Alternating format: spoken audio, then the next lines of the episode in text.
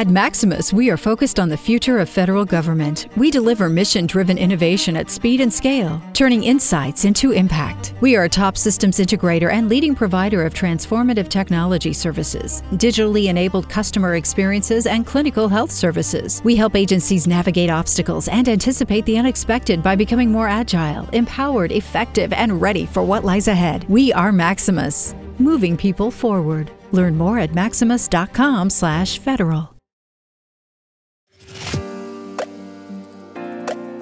You're listening to the Government Huddle podcast, brought to you by GMarkU. Each episode features a unique discussion led by public sector executive and global government thought leader, Brian Chittister. Experts in all things government from around the world join the show to share their stories and provide insight into the rapidly changing landscape that is the public sector. From digital transformation to workforce issues and even thoughts on policy, nothing is off limits. Come on, let's huddle up.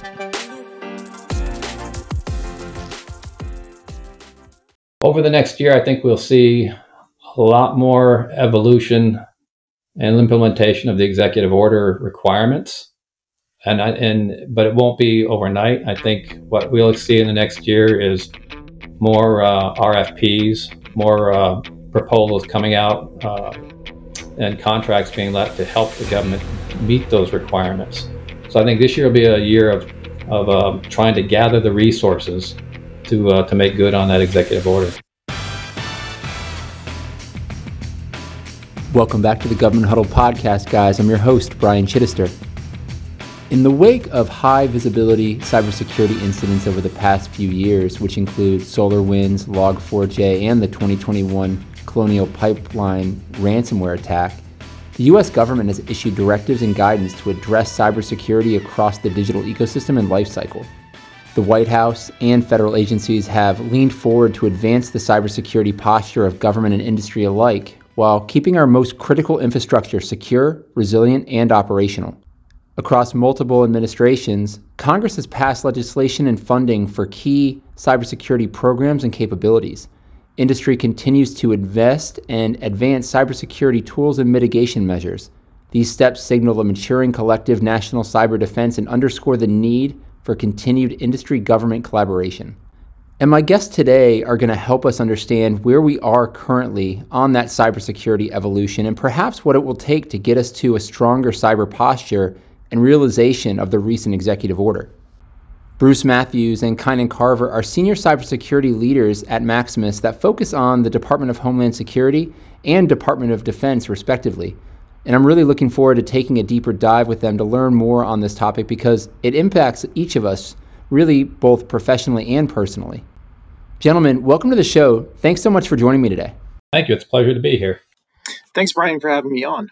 Yeah, so Bruce, I, I want to start with you a little bit. Um, if you could give give the listeners uh, a little bit of background on your experience. I know both you and Kynan come from government, so you have that experience. I know you more recently with the U.S. Department of State, but tell us a little bit about your background in government and where your cyber focus has been.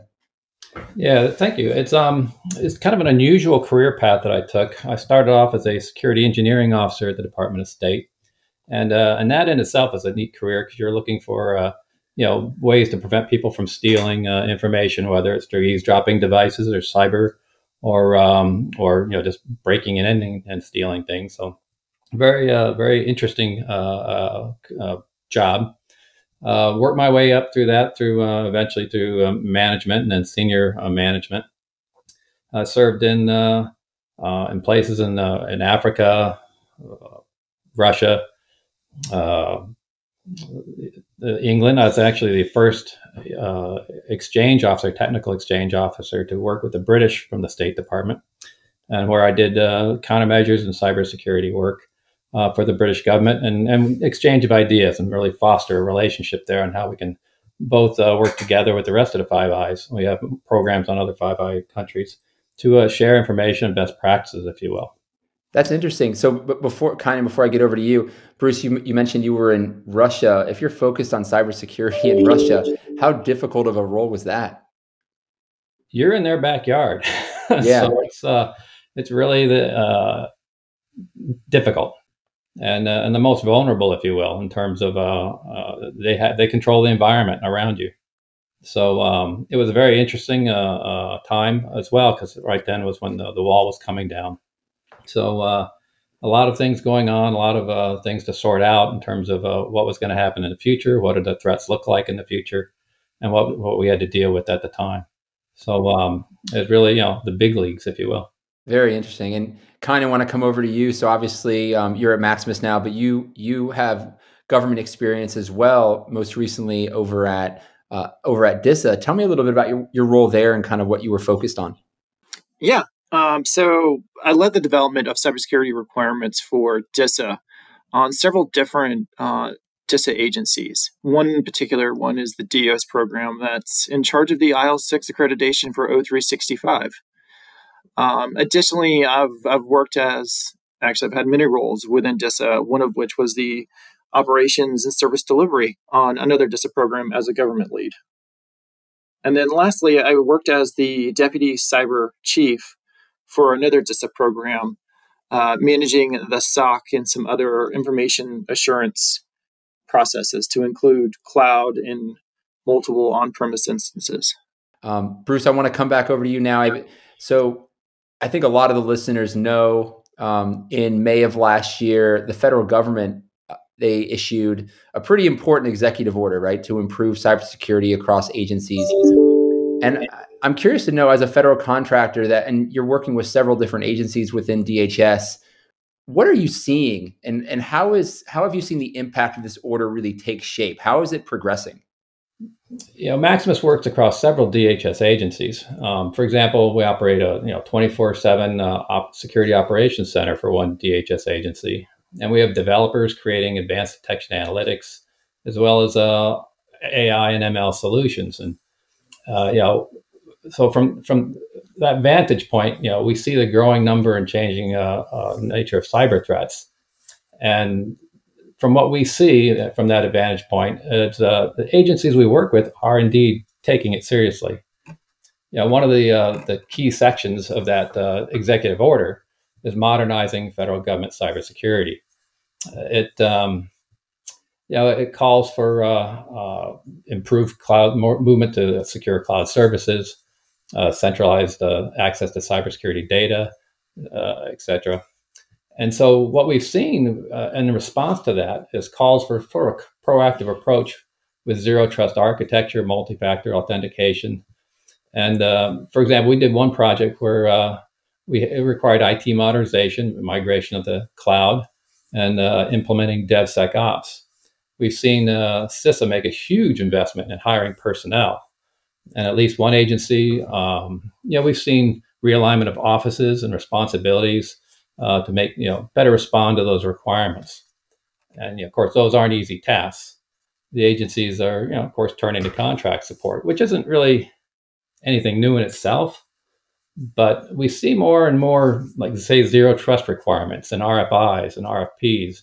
You know, the agencies are actively assessing those offers approaches um, to those to those uh, zero trust solutions, and uh, you know we we've assisted in those efforts in our in our contracts. Another thing that we're seeing across there, uh, you know, is that the supply chain issues are being uh, addressed uh, largely, you know, in the wake of the Log4j.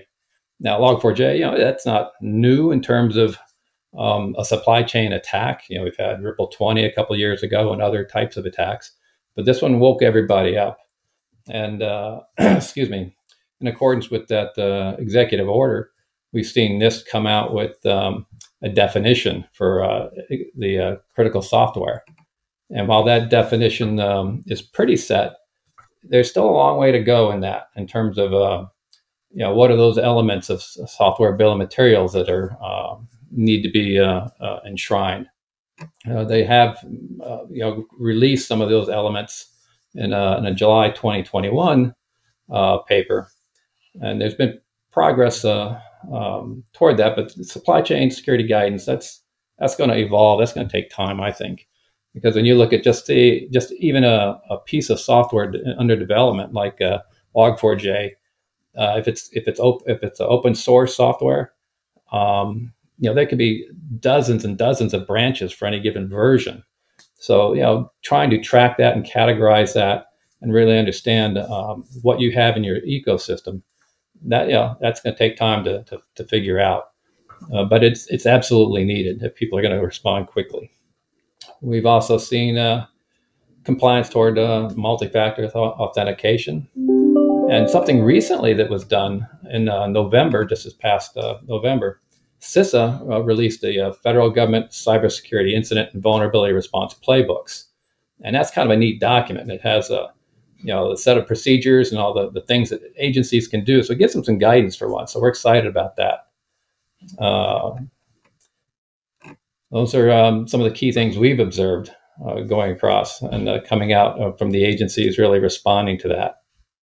I think one of the big challenges anytime there's an executive order released is the focus around implementation. One of the things I've, I've, talked about even on this podcast was technology and things that moved pretty agilely throughout the pandemic had the luxury of um, scale and implementation quickly. Driving adoption was pretty easy because you just had to adopt it.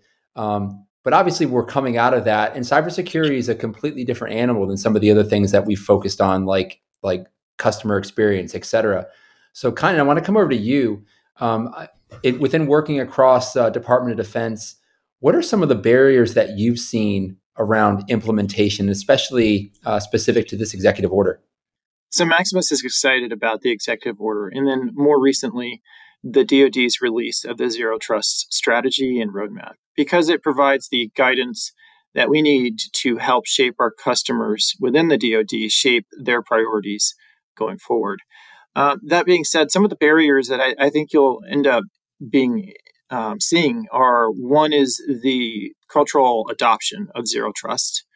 And I mean that the way that zero trust works is it's putting security, well, it's the, the concept that the enemies are inside your infrastructure or your enterprise. And that's a significant change to how we used to think about uh, cybersecurity, where it was more perimeter boundary, that we're preventing um, the adversary from breaching into our, our enterprise itself from the outside. So that cultural shift of just recognizing that the enemy is already inside or the threats already inside the, the organization is, is, a significant change to how we perceive cybersecurity, and that zero trust architecture starts to answer how do you resolve that. A second one is funding. Um, because of the, the need to be compliant by 2027, um, funding is going to be a major concern for a lot of these agencies. Um, I, I believe Maximus is, can support that by doing some of the analysis up front to figure out where that organization is from a maturation level, meaning how that organization is in the process of adopting a zero trust architecture. And through that, we can help the customer shape how they're going to do the acquisition package um, to request uh, additional funding to make them compliant by 2027. Uh, a third item or a third barrier is the governance and oversight. I look forward to the CIO developing the governance and oversight because that will impact how um, the government is going to, or the DoD writ large is going to to essentially grade and mature the zero trust architecture in the future. Um, additionally, I'm looking forward to the reference architecture that the DoD is going to release, and that will help the program uh, individually or the agency at large look at something on paper for a essentially a ses- successful um, architecture or road, more than a roadmap, but something that will call out at each phase what technologies or processes they need to implement. Uh, and then lastly, again, I, I, already talked about it, but it's the need to be compliant by 2027. I believe that is a, a barrier in itself in the sense that that's going to put a lot of pressure on the individual agencies and programs to be compliant. One of the things that people have talked about a lot, and you mentioned it's a combination of things, right? It's not just about the technology, but it's it's about enablement. It's about cyber hygiene. It's about a, a lot of different factors that are kind of integrated. Um, CMMC is something that has become a, a, buzz acronym, if you want to call it that, across DoD. I think there's once they kind of straighten all that out and and they implement it, it could have a factor within um, even federal civilian. But I'm curious to know what are you seeing kind of within the DoD around that uh, that CMMC, the Cybersecurity Maturity Model Certification. Is that something that you think is going to be implemented soon? Is that something that you think is is farther out? And do you think it's really going to have the impact, perhaps, that the DoD is hoping it will? So the CMMC program um, essentially is the is the need for the defense industry base to be compliant or be cyber secure, right? So there's been with the release of 2.0, that's been broken down into three categories. Where I see some of the impacts to the defense agencies, really more of the small business, because there's a lot of um, documentation, paperwork, and assessments that need to be done in order to achieve certain levels. Level one, obviously, you can do the self assessment, but as you get into the levels two and three, that's when you start bringing in some of the additional outside assessments. Um, and like I said, small businesses at that point are kind of not necessarily staffed to handle that level of, of paperwork that's required for the CM, CMCC or CMMC 2.0.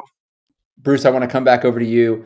Um, you mentioned Russia at the top of the show. One of the things that that stuck in my head, I remember, um, I think it was a maybe two years ago there were some issues around a cybersecurity attack of um, some of our some of our petroleum pipelines, um, and it made me think. I think it made a lot of people think about the the vulnerability that we have as a country um, from some of these attacks, right? Especially to our critical infrastructure. And um, the reason why I ask you this, I know D- DHS has responsibility for for a lot of things from aviation to mass transit, rails, pipelines, ports. Um, that attack surface is not small, right? And I think that that recent attack that we saw a few years ago, I think showed that maybe we're not quite ready and we need to kind of bolster some of those areas. I'm curious to know what is Maximus doing right now to secure some of these systems from cyber attacks to help make sure some of the issues that happened before um, won't happen again. Yeah, it's a big lift for DHS. I mean, yeah. it is, you know, the homeland security, if you will. And all those things involve not just cyber, but also the human aspect as well, uh, you know, from terrorists. And so there's, you know, lots of threats, not just cyber, going on for uh, all those efforts. And uh, Maximus, on our, on our part of that, uh, for one example of things we do is run a security operations center for an agency, uh, which you know provides a situational awareness of incidents, and and more importantly on that is that we also have a robust cyber threat intelligence that's synchronized with the SOC, and and in that um, effort, the cyber threat intelligence is often sort of overlooked, I think, in terms of how important it is to work with a SOC you know, and really you need to, provide a robust structure for that. You know, we have a, a, a, intelligence process that starts off with the priority intelligence requirements and defining those. Uh, you know, what is it you're trying to collect or understand about your your situation? What is the information that you need? And that has to link back to what are the goals of your security effort, and in, in terms of what are you trying to prevent. And for example, you know. Um, it might be not a cyber event is the end goal of the bad guy. It could be a, a kinetic event or, or getting someone into the country undetected or uh, you know, taking out a facility. But that might need cyber to help enable it. And so it could be the data as a target as well as the uh, something else. It could be just an, uh, a facilitator for another type of attack. So that uh, cyber threat intelligence effort um, needs to have you know good planning and direction understanding what your requirements are, gathering that information, understanding where the gaps are, and also making sure the SOC understands what to do with that information. And, and so we work very closely, and we have, I think, a, a good program synchronizing that with the SOC so that when we publish our intelligence reports and transfer that information to them and to, to the other um, stakeholders, they have an idea of what to do with it. And then there's feedback. You know, what is what have they learned, the SOC, to, to hand back to the cyber team the intelligence team to uh, refine their own efforts. The uh, another thing that's really important is scalability. So when when we look at our uh, our, our efforts at uh, at the um, at the agency, we we've done a, a, lot to ingest volumes and volumes of data.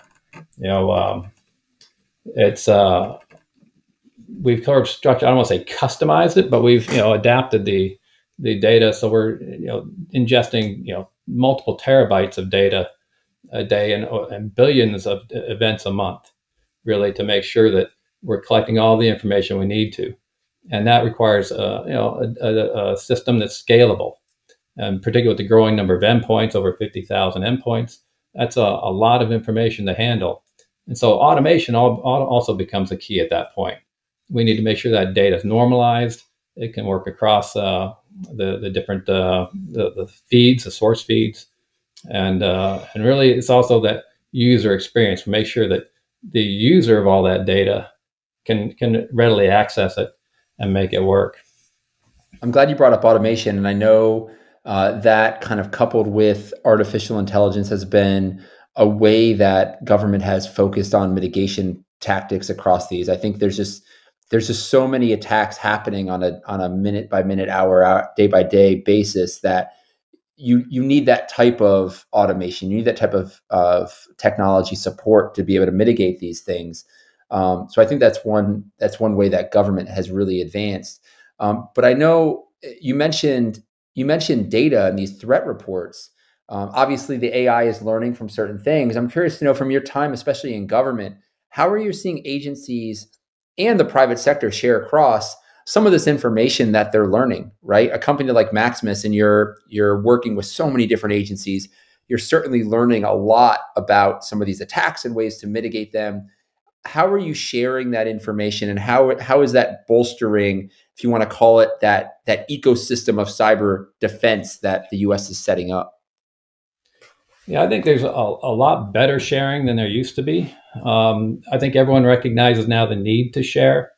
Um, there's a lot of effort going into making data uh, shareable, and so um, uh, and even like if you look at say CISA and their new uh, JCDC, a Joint Cyber um, Defense Collaboration, they uh, um, there, there's a whole section devoted to trying to work with stakeholders out there in the, in the private sector and industry, uh, government, state and local, as well as uh, federal and even international partners on how we can better share data, how we can automate that data sharing, how they can um, help use that data to plan for a better defense.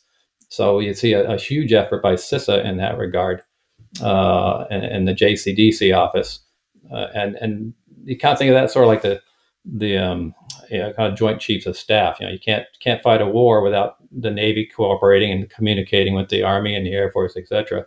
So uh, Jen Easterly, the new director of uh, CISA, she, you know, she pointed out that if we're going to have a robust cyber defense, we need industry communicating with government and uh, vice versa, and state and local.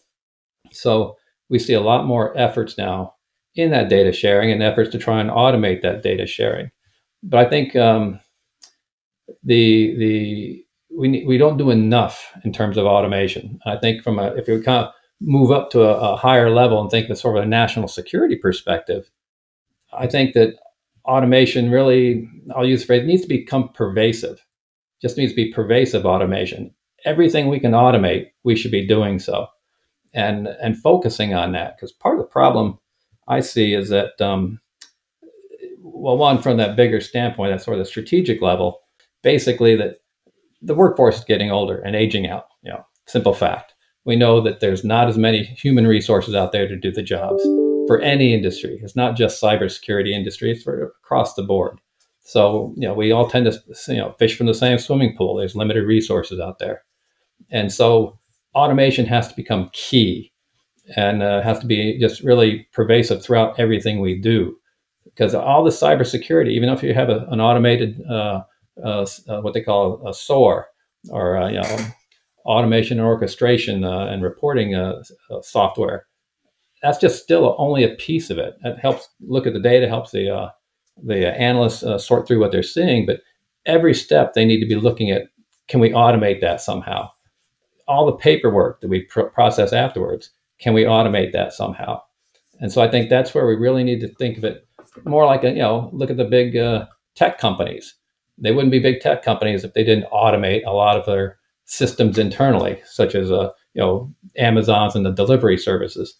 So I think we need to take that from a government perspective, really that same mindset that it needs, if we can automate it, we should be uh, trying to do that. Makes a lot of sense. Um, and when I think about some of those features, one of the things that I think about is the the need to shift to the cloud. Again, I, I mentioned the pandemic earlier. I think government agencies uh, across Fed, civilian, as well as the DoD, um, made a very intentional push into the cloud.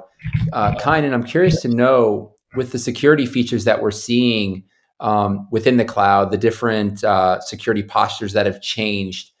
Do you think that shift to the cloud will really help address some of these th- cyber threats, or is is a more traditional way um, the the best path forward?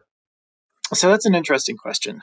Um, it actually it's one of one of the things that a com- organization has to consider is what are they trying to achieve.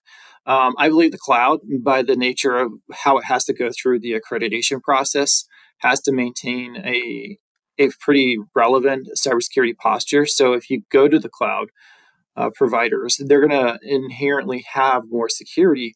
That being said, um, it's really a case by case basis.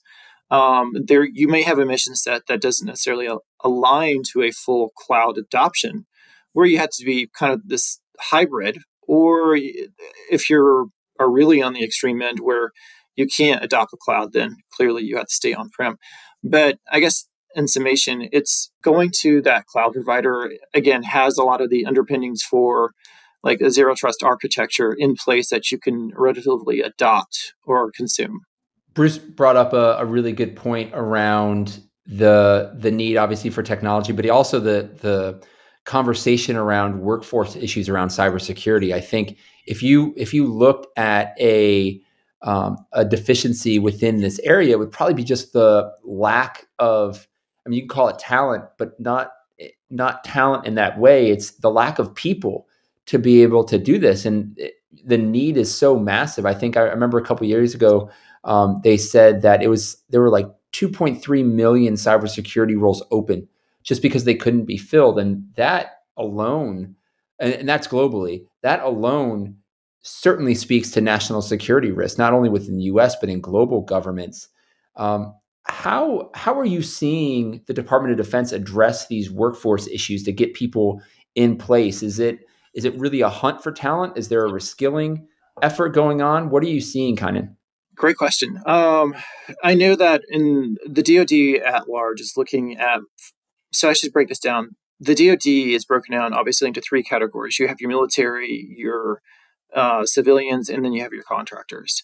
Um, in regards to the military, uh, they're taking, I wouldn't say a slower approach, but it's definitely taking more time for them to to push out cyber or develop cybersecurity talent um, and to attract cybersecurity talent because of their general mission set.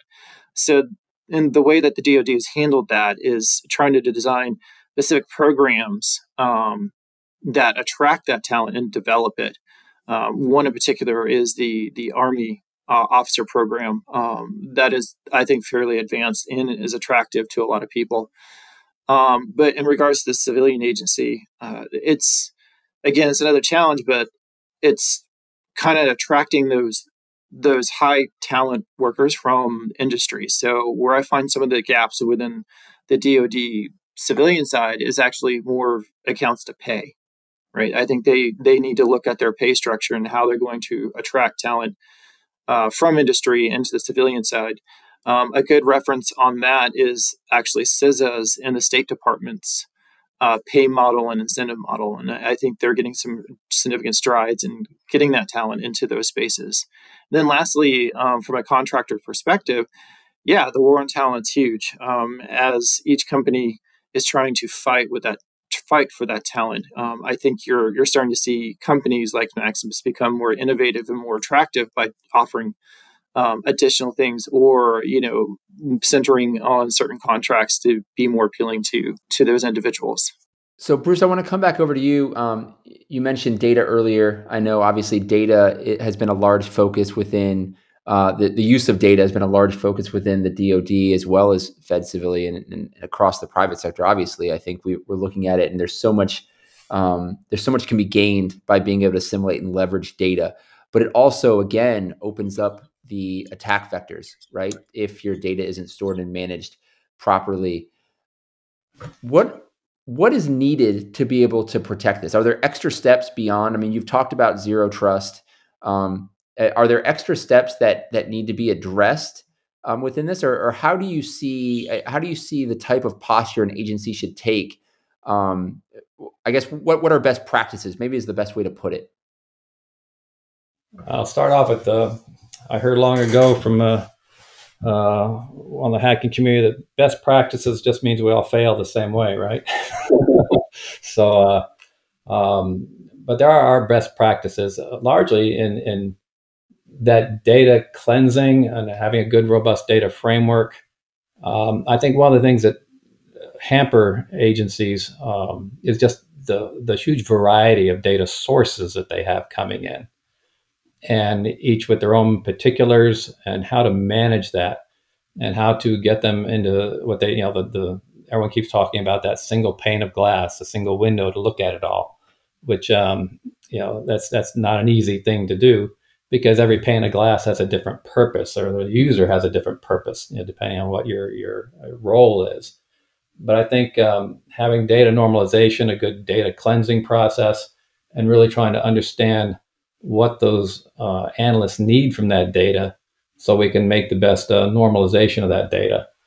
Uh, the and then just scalability, you know, moving you know moving to the cloud, but also the scalability of um, expanding where you need to. That in itself is a challenge because the other thing is that these systems are running right, and so when you try to change the underlying structure of it or add on to it, there's a you know uh, you have to do things carefully so you don't break what you already have going on, and uh, while you while you come up with something new, and the transferring from things from on-prem to uh, the cloud, you know that's not always any, uh, the best avenue for some. Maybe say uh, legacy analytics that don't work well in the cloud, so a, a hybrid solution works better there. Um, and then again, knowing what that data is telling you, I think there's a lot of effort trying to understand that by the analysts. But it, I, will kind of go back to our, our cyber threat intel and the uh, relationship with the red teams, blue teams, and the SOCs to um, really understand what is the business processes that are at risk. What does the bad guy want from that data? Um, the target for the bad guy is not always what we think the value of the data is because it depends on their ultimate goal. What are they trying to achieve with obtaining that data? Uh, that's at risk. So, uh, so th- that kind of information needs to be factored into the uh, to the um, to the analyst as well. And so that takes understanding the business processes of the agency or the particular system under this being protected. Um, I think uh, uh, understanding what to to, to um, you know how to use that uh, information because like you get the MITRE ATT&CK framework it's a great system and uh, a lot of add-ons to it. It's evolving.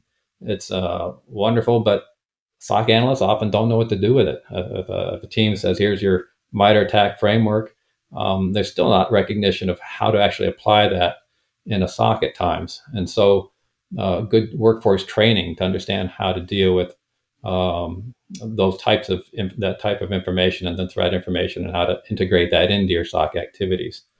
And at one agency that we run the SOC, we have a very robust program for training uh, the SOC uh, analysts that's uh, sort of automated, helps them guide them through a, a, process if they haven't seen it before, or or the types of data or attack if they haven't seen it before. So it's um, so instead of having to go look at a book or look on the web, you know, it'll help guide them through how to deal with it if it's something that they haven't experienced before. So I think uh, training is very important also to to improve the the value of the data that we get.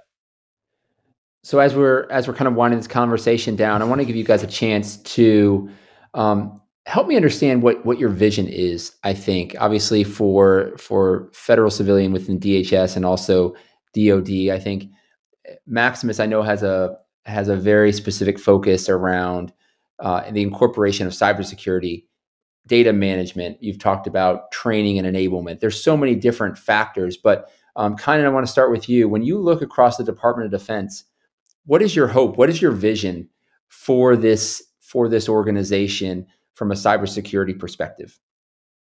So Maximus has looked at the cybersecurity field, and we've we've taken the approach from a reactive to a proactive. Meaning, traditionally, you know, I would say that um, organizations are more reactive to cyber threats, and so Maximus is proposing, much like following the uh, zero trust model, we want to shift the our customers to a proactive. So they're looking for um, threat vectors at the data layer opposed to you know at the extremity or the endpoint layers and so that's really where maximus is putting a lot of its time and its its resources in trying to cultivate the, the that cultural change and that shift in in market industry. And bruce over to you. I mean within the fedciv uh, space especially within department of homeland security um, what is your what is your vision for the organization? I can imagine that shifting from that reactive to proactive posture is also important regardless of of the agency you're working for and and that's part of that vision. But what is your what is your hope in terms of that posture my hope there is that it is more automated more fluid uh, more seamless if you will to, and to do that requires a lot of innovation and so for the government we need to make sure that innovation isn't something to be feared and uh, a lot of people say they want the innovation, but there's a fear of failure. If it doesn't work quite right the first time, there's a tendency not to go back to that well.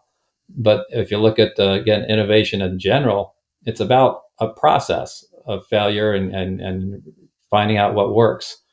And, uh, and so as they, as they invoke uh, sort of agile processes, which is also really focusing on not the finding the fault of something not working right, but how do we solve it? How do we fix it? How do we fix it quickly? Get the blockers out of the way so we can keep moving. And I think that's where we need to be, and um, and really get to where everyone's working on, on data that and and having a really a cohesive effort across the government on what we do with the information that we have to make sure that that no one's left out uh, in the cold when when there is an attack or that um, I worry about the critical infrastructure a lot. And so I think that's where I would like to see my vision would be to help us communicate better with the, the private sector and the critical infrastructure uh, stakeholders to uh, to really understand what they need from the government so they can uh, so we can provide it to them and help the government provide it to them because I think that's where you know they're they're they're on the ground on the ground floor you know they're out there uh, under attack and not just the government under attack. And, and that's where our critical infrastructure is at risk. And so we really need to know what we can provide them, which means their participation back as well. They need to be willing to tell the government what they need and what uh, they can use in terms of information from the government and, uh, and try to help the government to facilitate that. Last question I have for you guys, and I'll, Bruce, I'll, I'll start with you. What's a prediction you have for the next year within this space? What, what do you think? What do you think could happen, will happen, should happen? Uh, any type of prediction within this uh, within this government cybersecurity space? Over the next year, I think we'll see a lot more evolution and implementation of the executive order requirements. And I, and but it won't be overnight. I think what we'll see in the next year is more uh, RFPs, more uh, proposals coming out, uh, and contracts being let to help the government meet those requirements. So I think this year will be a year of of um, trying to gather the resources to uh, to make good on that executive order. Excellent. And and Kynan, for you, a prediction within within the Department of Defense, same same kind of idea. What do you see potentially happening within this space? Yeah, with Honorable Sherman's requirement to get uh, zero trust across the DoD writ large by 2027 um, you're going to see a lot of organizations pushing, putting out contracts to start answering the, that requirement. Uh, additionally, uh, you know, I look forward to the CIO's um, governance and oversight strategies. Uh, within within Zero Trust will help. That will also help shape some of what these acquisitions are going to be in the future. So that's what I'm excited about. Um, looking forward to next year. Gentlemen, thanks so much for the time today. I think we we covered a lot and really really appreciate you being able to give us some insights on where we are with the executive order evolution, as well as what it's going to take to get to where we need to be. Um, so, again, thank you for, for the time today. This has been the Government Huddle podcast. You can check out more episodes of the show by heading over to govexec.com backslash podcast wherever you access yours. And feel free to connect with me on LinkedIn or Twitter at ChittisterAB. Thanks for listening, guys. Bye for now.